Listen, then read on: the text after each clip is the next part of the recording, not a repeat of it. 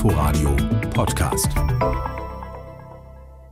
In Glasgow glaubt zwar eigentlich niemand dran, dass die Weltklimakonferenz wirklich wie geplant heute zu Ende geht. Da wird wohl wie üblich nachgelegt und auch morgen noch weiter verhandelt. Aber es geht offenbar in kleinen Schritten doch voran.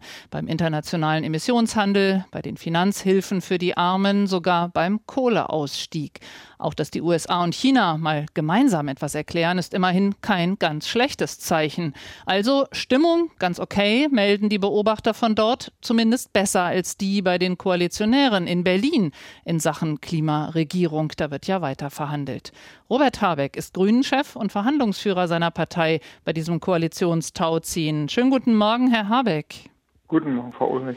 Kurz erstmal noch nach Glasgow geblickt. Da könnte immerhin der Kohleausstieg zum ersten Mal seit 25 Jahren in einer Abschlusserklärung erwähnt werden, wenn auch ohne festes Datum.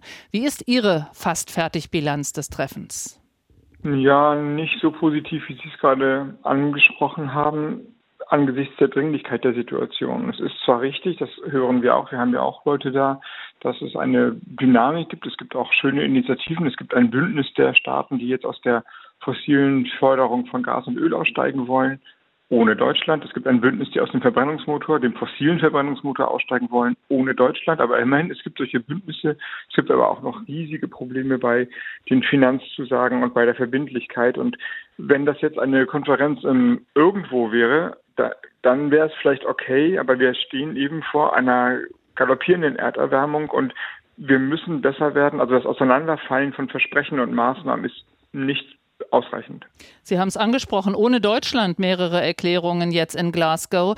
Da gibt es ja eben noch die geschäftsführende Regierung, einen Verkehrsminister Scheuer, der da nicht mitmachen will. Aber bei dem Aus zum Beispiel für den Verbrennungsmotor, wenn Sie schon dran gewesen wären, hätten Sie da mitgemacht, mit unterschrieben, sich gegen die FDP durchgesetzt?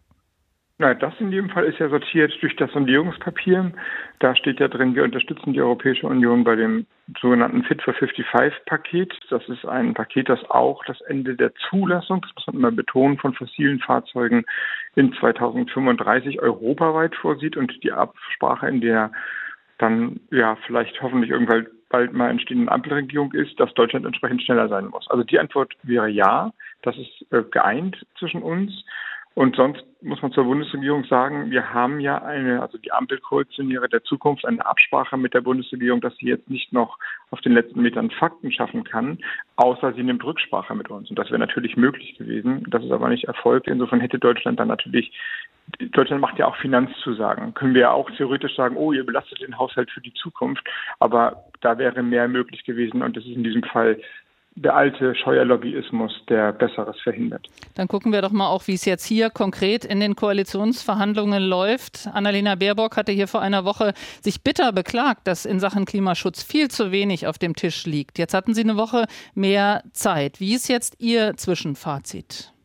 Dass wir ähnlich wie in Glasgow noch viel zu tun haben und dass ich es auch ein bisschen leid bin, dass immer die Grünen gefragt werden, Entschuldigung, ich rede total gerne mit Ihnen, aber wie kommt ihr beim Klimaschutz voran? Denn so wie Glasgow ja zeigt, dass der Klimaschutz eine Aufgabe von China, USA bis zu den afrikanischen Staaten ist, ist es eben auch eine Aufgabe für alle Koalitionspartner. Und die interessante Frage wäre doch eigentlich, was leisten FDP und SPD für Klimaschutzmaßnahmen und nicht, was leisten sie nicht dafür? Naja, das ist doch die viel aufregendere Frage. Das heißt, wir sind ein bisschen vorangekommen, aber Deswegen tue ich mich auch schwer, über Glasgow zu schimpfen. Ich sehe ja, wie solche Verhandlungen ey, wie ein altes Kaugummi. Hm. Aber genau das, wir fragen natürlich auch bei äh, FDP und SPD nach, aber die Grünen werden eben dran gemessen, was sie klar. hinkriegen beim Klimaschutz, klar. Und wenn da so Dinge stehen, wie zum Beispiel beim Kohleausstieg, dass man idealerweise bis 2030 den äh, machen kann oder dass Dinge, die schon als geeint galten, plötzlich wieder ins Wanken kommen. Wie gehen Sie da vor? Wie kriegen Sie das noch hin?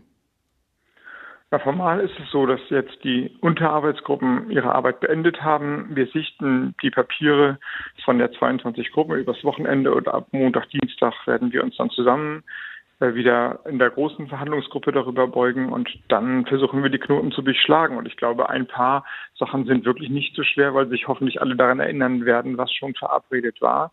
Und ein Satz idealerweise in einem Sondierungspapier heißt eben, in den Verhandlungsgruppen wird es ausbuchstabiert Das ist möglich und dann ist der Koalitionsvertrag konkreter und zielgenauer. Also das kann sich alles auflösen, guten Willen und vor allem Auseinandersetzung mit der Wirklichkeit vorausgesetzt.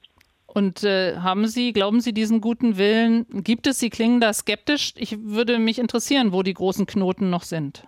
Na, auch da kann man aus zwei Sichten drauf gucken. Entweder sagt man, ja, der Elan des Anfangs ist ein bisschen verflogen und jetzt ist mehr Skepsis und, ähm, wie soll ich sagen, Ernüchterung eingezogen. Oder man sagt, ja, alles wie erwartet. Und das ist ja so. Und ich würde bei letzterem bleiben. Ist doch völlig klar, dass der Prozess, den auch wir Verhandlungsführer miteinander durchgemacht haben, also Lindner, die FDP, die Grünen, Baerbock, Habeck erstmal sich ein bisschen beschnuppern in den Gruppen passieren musste.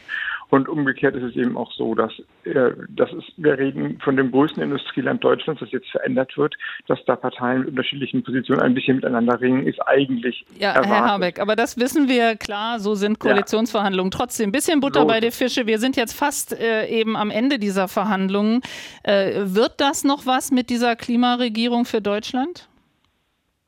Muss es werden. Sonst kann Deutschland sich in der nächsten COP 27 nicht mehr sehen lassen.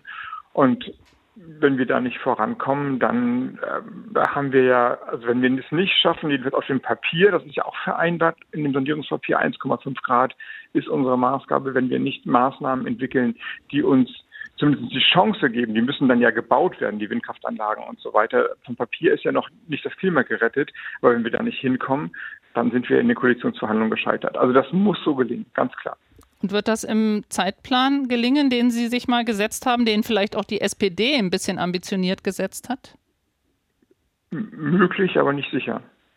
Das sagt Robert Habeck. Er ist Verhandlungsführer der Grünen und Co-Parteichef seiner Partei über die ja, schwierigen Verhandlungen im Moment in der Koalition. Herr Habeck, danke herzlich für Ihre Zeit. Ich danke Ihnen. Inforadio Podcast.